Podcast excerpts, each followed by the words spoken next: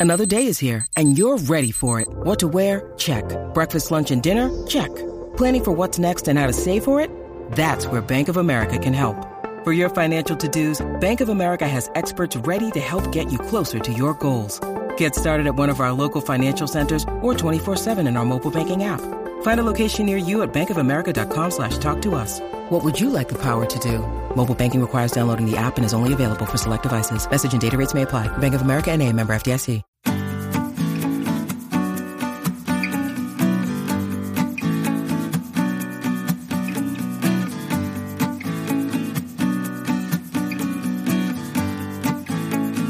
Hello, everyone, and thank you for joining me. I'm Tracie Harris, and this is At Home in My Head, the podcast that explores life in the cottage at Woodland Corners. In this episode, we'll be discussing spouse exchange among the North American Inuit societies. From my college days, I recalled Inuit wife sharing as one area we studied in cultural anthropology courses. From my studies, I recalled a few things. First, borrowing and lending in Inuit culture, I was taught, was based on necessity. The climate was harsh, and if someone was in need, it was not acceptable to turn down a request for aid without compelling justification. If I have two pairs of boots, and you are in need of boots, I must lend you a pair of boots. However, if they are my only pair, I may decline the request. In an environment where someone could die for want of a pair of boots, this was part of social protocol. I recalled an odd story about one Inuit man who saved a young girl from death by starvation, who eventually married her. He was shamed because he wouldn't allow anyone else to have sex with her, and after her death, he continued to bring her offerings. The story was interesting because it was unique. I recall learning that European explorers, upon finding out you could request sexual access to an Inuit man's wife, apparently abused the privilege and were considered greedy in their requests. That was the sum of my recollection on that aspect of Inuit culture. So I had to do some reading to refresh my memory and update my understanding of this particular institution of traditional Inuit culture. An anthropologist named Lawrence Hennigh gathered data in the 1960s. He noted there were rules and structure applied to the practice and suggested it was, in part, a method of enhancing social connections.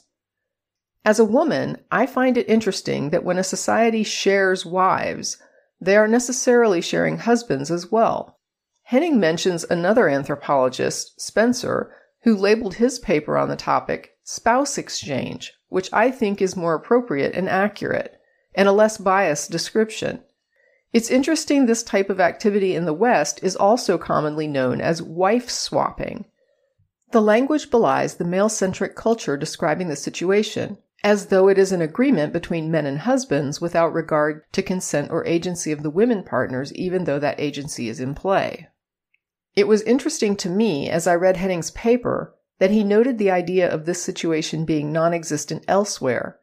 It reminds me of the prior episodes where similar situations of multiple partners are explored, and how some recent modern anthropologists have come to connect these dots and see that these multiple partner experiences that are so often recorded as being so rare among the disparate societies have mounted to a large body of evidence that it's a common part of the structures found in many different areas of the world and not nearly as uncommon as previously promoted. As I so often repeat, the expansion of Western culture, which necessarily carried with it Christian biases, has doomed us to a limited set of data points from which to draw our own opinions about human nature and relationships. When you're shown a range of options to choose from, the work is easy when the options are dismantled and no longer shown, the subject now has the extra step of reinventing the option before choosing. This is an effective way of limiting options, as I talked about in the series on religious indoctrination. By deleting options, I give a huge advantage to whatever options are left to choose from. And in this mode, Hennigh points out that this practice among most Inuit societies was effectively abolished in the 1890s by Christian missionaries. I will note here that Hennigh's paper includes some claims of which I'm skeptical. When I studied anthropology, it was sometimes the case that when a researcher operated on reported accounts rather than first-hand field research, interpretations could be distorted. Hennigh's paper is an older one, and unfortunately, so were many of the papers I was able to locate. I recall our professors warning us about this possibility, and in one course we read field note accounts of events prior to viewing actual footage of the events themselves. It demonstrated to us how even a professional researcher observing an event firsthand may have a distorted perspective of what's actually happening. It also showed us the difference between a recorded description and reality. Words the researcher uses may conjure images in the mind of the reader that are not what the researcher intends to convey. And that's as much of a warning as I'm going to provide. We can leave it at that. One way to recognize an older paper is the use of the term Eskimo rather than Inuit. In most of the older papers, the label Eskimo is used. This was a label used by those outside Inuit society, which translates roughly to raw flesh eaters. Since the traditional Inuit diet consisted mainly or even solely of raw animal product, including large quantities of fat, which is a story for another day and one that challenges Western beliefs and attitudes about human diets and nutritional balance. But back to the point about labels. The people themselves use the label Inuit, and like very many traditional cultures, the term translates simply to the people. I was hoping that reading further on the issue of Inuit spouse exchange, I'd come to recall more or gain some better understanding. But outside of the fact that it happened, I'm not finding much in current literature to add to the vague understanding I had when I was in college. Even as I'm reading the following quoted material from a paper entitled A Good Spouse is Hard to Find Marriage, Spouse Exchange, and Infatuation Among the Copper Inuit by Pamela R. Stern and Richard G. Condon.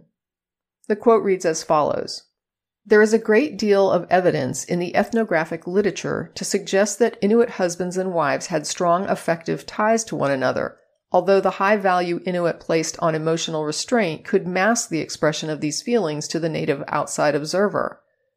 While sexual attraction and infatuation could serve as the basis for pair bonding, it was unlikely that this was the rule. The demands of the harsh Arctic ecosystem resulted in both high mobility and low population density. The scarcity of suitable marriage partners and the demand that young men and women make a rapid transition from childhood to adult responsibilities effectively limited opportunities for courting behavior or individual choice in pair bonding. In short, a good spouse was hard to find. Traditional Inuit marriage, however arranged, had a particularly interesting feature institutionalized spouse exchange. Many scholarly treatments of traditional Inuit marriage and sexual relations have attempted to make sense of this practice. To Westerners accustomed to thinking of extramarital sexual activity as necessarily illicit, the widespread acceptance of socially sanctioned extramarital sexual activity, apparently devoid of jealousy, is difficult to comprehend. Unfortunately, Purely materialist explanations of Inuit marriage and spouse exchange serve to oversimplify the complex sexual, psychological, economic, and political motivations of Inuit couples in establishing spouse exchange relationships.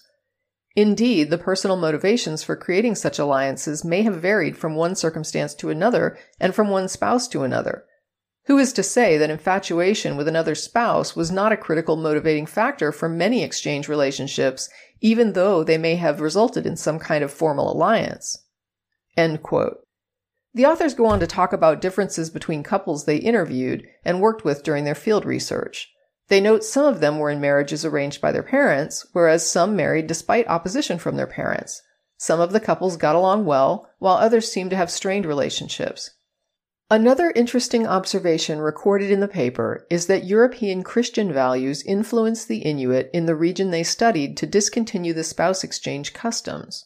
However, sexual infidelity then emerged in the form of married partners engaging in sex with others, but without the framework of the exchange system.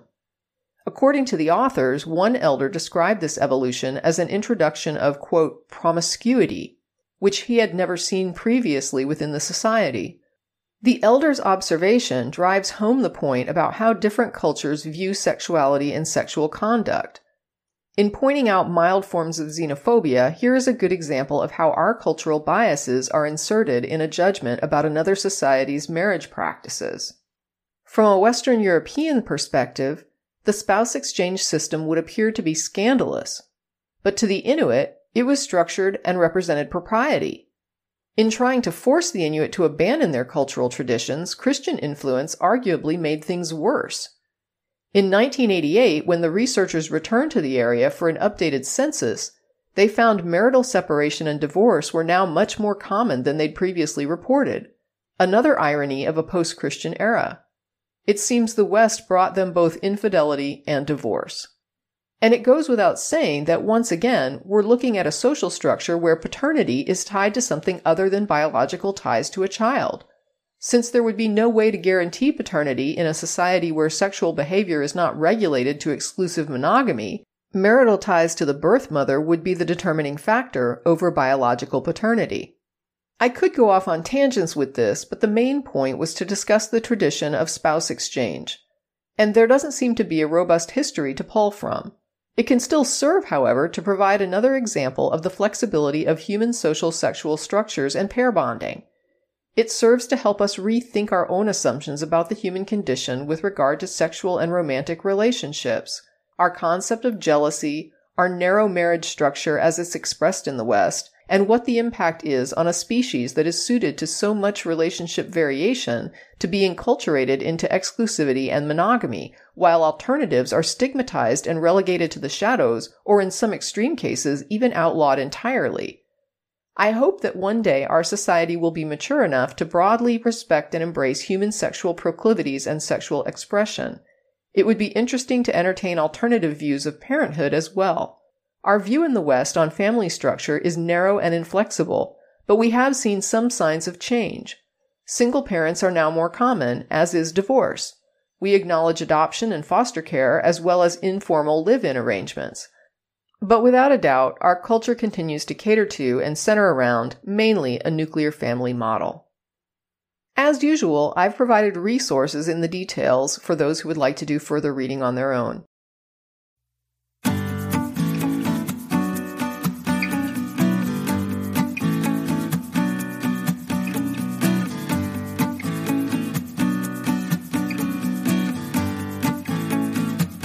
That's it for this episode of At Home in My Head, exploring life in the cottage at Woodland Corners. Thanks for listening, and as always, stay safe, be well, and never stop exploring.